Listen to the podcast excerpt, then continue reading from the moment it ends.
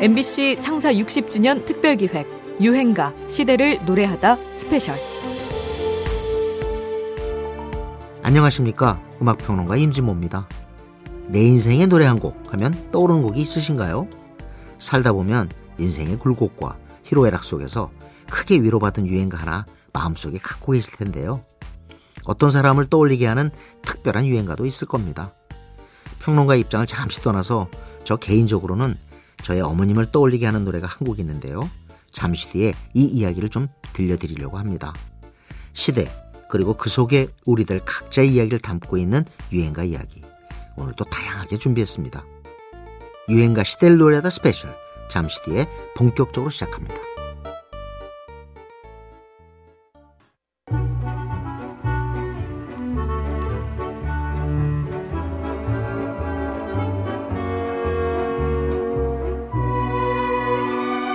여러분께서는 지금 유행가 시대를 노래하다 스페셜 방송을 듣고 계십니다.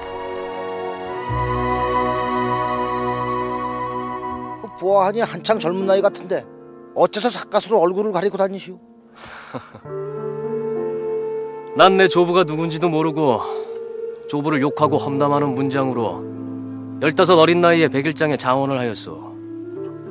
그러니 하늘이 부끄러워 어찌 얼굴을 드러내고 살겠소이까. 2002년 드라마 상도의 한 장면입니다. 부끄러움을 이기지 못해 평생 전국을 떠돌아 다녔다는 방랑시인 김삿갓. 그의 이야기는 오늘의 유행가 명곡한의 방랑시인 김삿갓으로 만들어지기도 했는데요.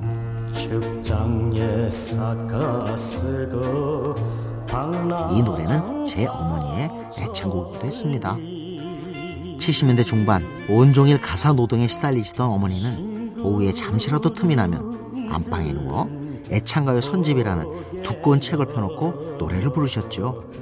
어머니가 즐겨 부르신 노래는 오직 한 곡, 방랑시인 김삿갓이었습니다. 사실 어머니의 노래가 썩 훌륭한 편은 아니었습니다. 음정과 박자는 제멋대로였고요. 거의 글을 읽는 수준이었죠. 고교생이었던 형과 저는 참다 못해 제발 그만 부르시든지 아니면 다른 노래라도 좀 바꿔 부르시라고 철없이 하소연하기도 했습니다.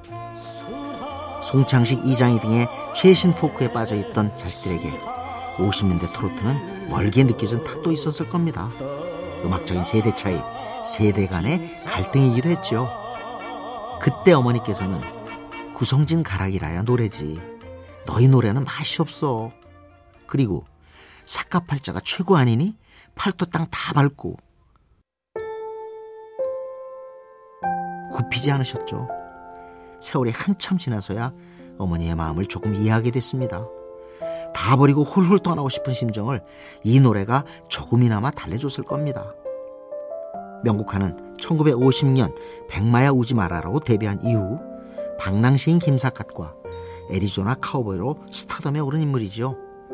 6, 70년대 경제건설의 슬로건 아래 숨겨졌던 가사노동의 고단함에 지친 우리 어머니들을 위로해줬던 유행가입니다. 명곡한 방랑시인 김사갓 이 모임의 이름이 뭡니까? 네, 노래를 찾는 사람들이라고 그래요. 어떤 노래를 잃어버리셨길래 이렇게 찾아 나오셨어요?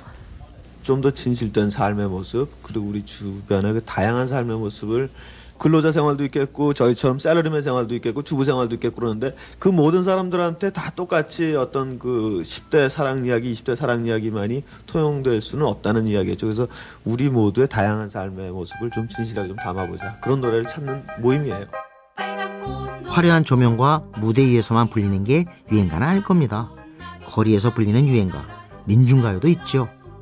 1989년에 나온 노래를 찾는 사람들, 노차사의 이 집 앨범에는 대중적으로도 큰 호응을 얻은 민중가요가 여럿 실려 있는데요. 광야에서 사계, 그날이 오면 소라소라 푸른 소라까지 이 앨범은 한해 동안 70만 장의 판매고를 올렸다는 기록이 남아 있습니다. 그 무렵 인기를 타고 라디오에까지 이 노래들이 흘러나와서 깜짝 놀랐다는 사람도 많았습니다. 아직 군부 독재의 그늘이 드리워져 있던 때였으니까요.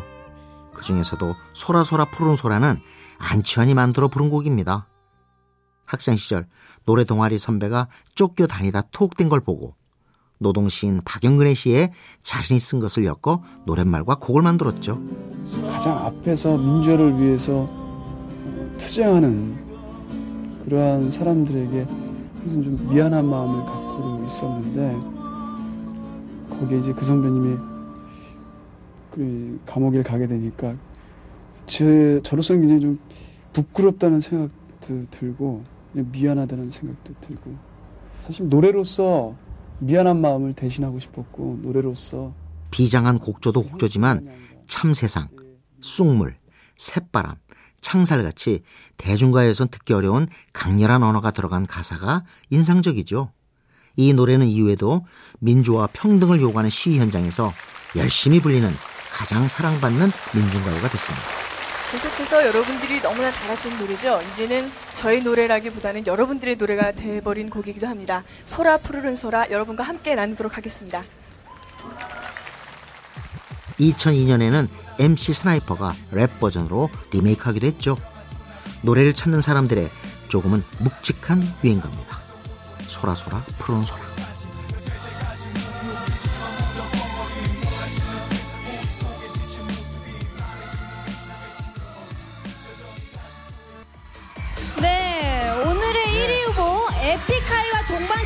정말 두 팀 중 어느 팀이 1위를 차지하게 될지 너무 궁금한데요. 네, 쇼 음악 중심. 네, 오늘의 1위는 에픽하이 축하드립니다. 아 정말 우리의 시작이었던 언더그라운드 힙합을 지켜주는 모든 분들에게 감사드리고 지금도 방송되고 있는 MBC 대표 음악 프로 쇼 음악 중심. 2005년 첫 방송의 첫 번째 1위는 에픽하이의 Fly가 차지합니다. 지금 힙합 음악은 국내 대중음악의 대세가 되어 있지만 당시 에픽하이가 불러온 인기 돌풍은 누구도 예상하지 못한 성과였습니다. 어찌 보면 파란과 이변이었죠. 그 이전 2003년에 발표한 이들의 첫 음반은 대중과 거리가 멀었고 2집 앨범은 수록곡 18곡 중 14곡이 방송 부적격 판정을 받아 활동이 힘들었죠. 그렇다고 해서 우리가 뭐 그냥 이유 없이 부정적인 네. 음악이거나 아니면 뭐 저질스러운 가사거나 이런 거를 하진 않아요. 음. 우리가 생각했을 때 올바르다고 생각을 음. 하는데 이제 언어 선택이나 이런 것 때문에 네. 아니면 문장이나 표현 선택 때문에 네. 그 걸리는 경우가 많은데 그거는 감수를 하고 음. 악을 해야 되지 않나 이런 생각이 에픽하이 시적인 표현에 최고를 지향한다는 그룹 이름처럼 빼어나고 서정적인 인문의 언어는 리더 타블로의 특기이기도 합니다. 3집 앨범 Swan Songs에 수록된 Fly는 청소년과 젊은 세대에게 희망과 꿈을 던지는 가사로 히트의 1등 공신이 되지요. 언더그라운드 성향의 정통 힙합을 추구하는 이들의 노래가 처음으로 정상을 차지하며 주류로 올라선 건데요. 이는 힙합 음악이 대중에게 친근하게 다가선 계기가 되기도 했습니다. 이후에도 에픽하이는 Fan, Love Love Love, The One, 윤하와 함께 작업한 우산 등으로 히트 퍼레이드를 이어가며 힙합 그룹으로는 보기 드문 대중 가수로 자리를 잡게 되죠. 아이돌 댄스 음악의 시대에 힙합의 존재감을 알린 유행가입니다. 에픽하이, Fly. 2013년 최고 대세돌 엑소의 무대가 빠졌어요. 그럴 리가 있나요? 제가 아끼고 아껴놨죠. 엄청난 카리스마 그리고 소녀들을 완전히 녹이는 무대 매너로 3주 연속 1위를 한 엑소. 역시 대세돌이란 말이 과언이 아니군요. 말해 뭐해? 일단 보시죠. 2012년 SM 엔터테인먼트가 야심차게 선보인 보이그룹 엑소는 2010년대 K-팝 시장을 정복하며 절정의 인기를 누립니다. 특히 2013년은 엑소의 해였지요. 엑소의 출발은 두 개의 유닛팀이었습니다. 한국 활동을 중심으로 하는 팀은 엑소 K, 그리고 중국 활동을 목표로 한 팀의 이름은 표준 중국어를 뜻하는 만다린의 M자를 딴 엑소 M이었죠. 엑소 K와 엑소 M이 하나로 뭉친 2013년, 엑소의 첫 번째 정규 앨범이 발표됐습니다.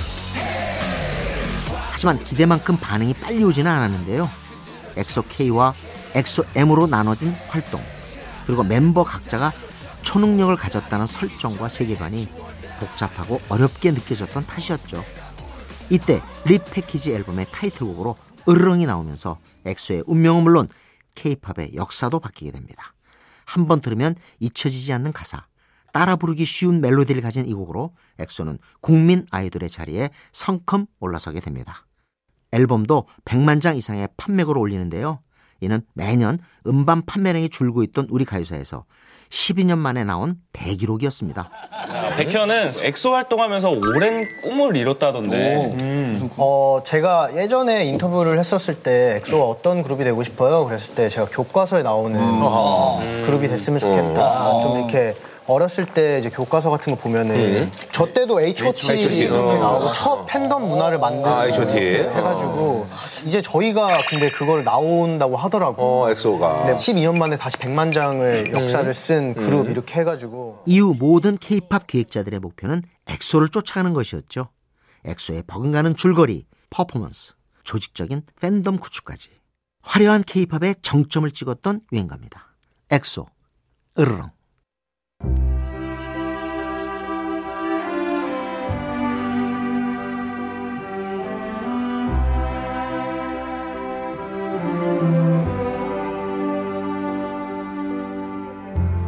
여러분께서는 지금 유행가 시대를 노래하다 스페셜 방송을 듣고 계십니다.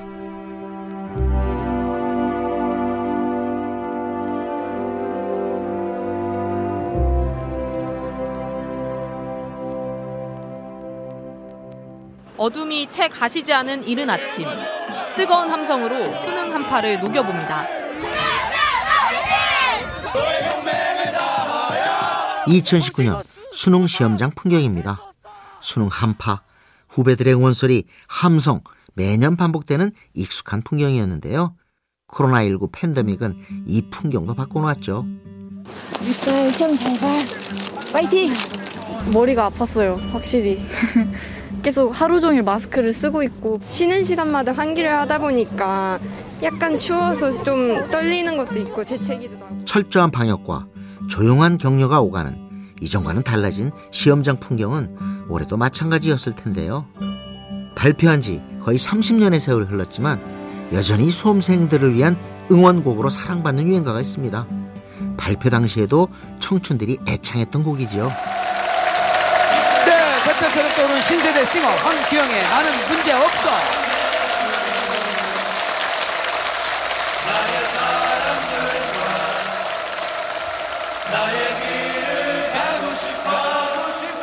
긍정적인 태도와 희망으로 가득한 메시지를 담고 있는 황규영의 나는 문제없어는 수능 시즌이 되면 어김없이 흘러나오는 노래인데요.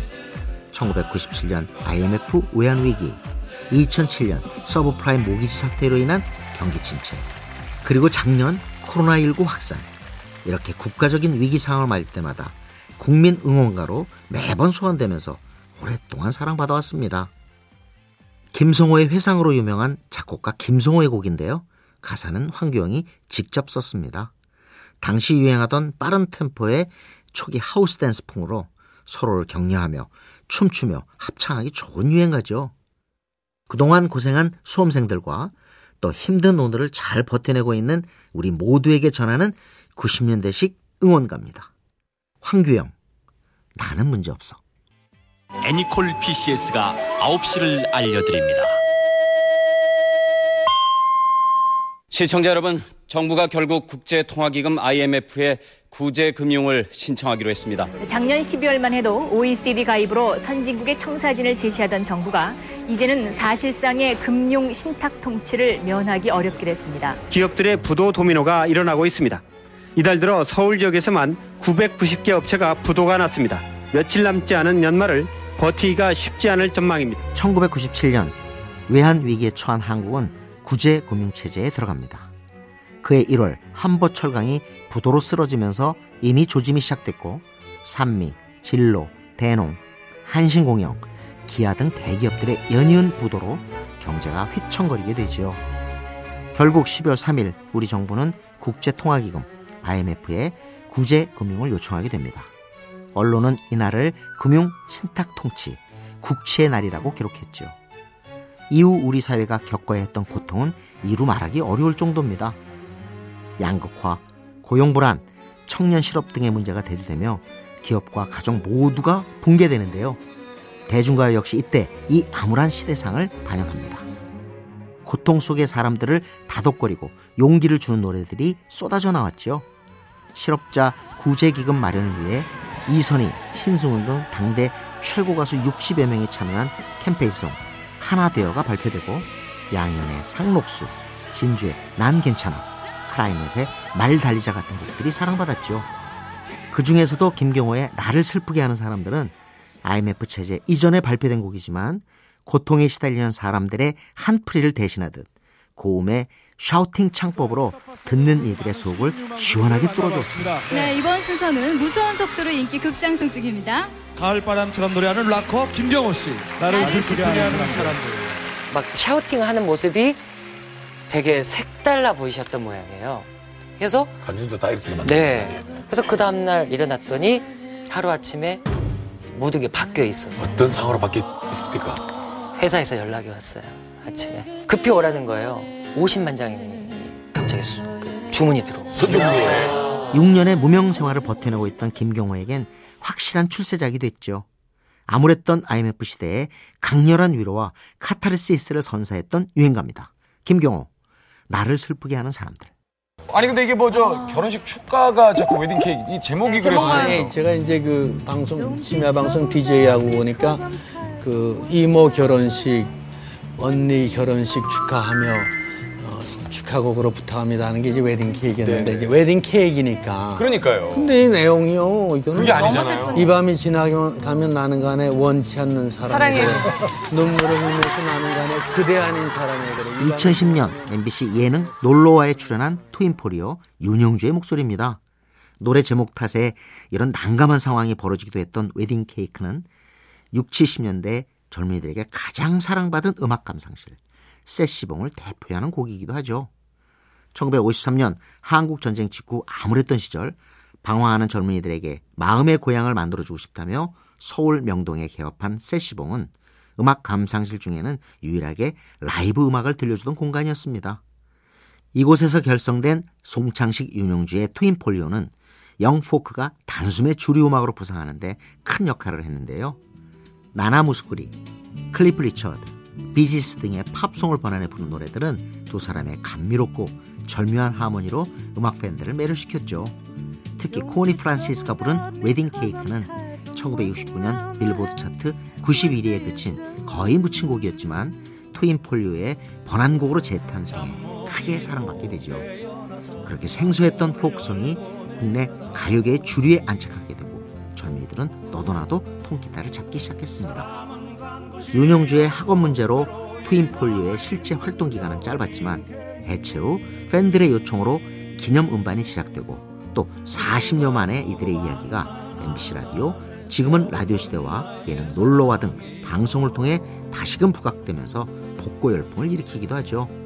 이들과 함께 다시 공연을 다녔던 이상벽의 목소리입니다. 정말 가만히 우리가 공연을 하면서 보니까 네. 아 이분들이 우리 공연하고 세시봉 왔다 갔다 할 때 소녀들이었겠다. 그렇죠, 그렇죠. 그랬죠. 네. 막 울어요. 예. 그리고 왜 우냐고 그랬더니 내 생전에 이 사람들을 여기서 또 볼 수 있었다는 게 너무 감격적이라는 거지.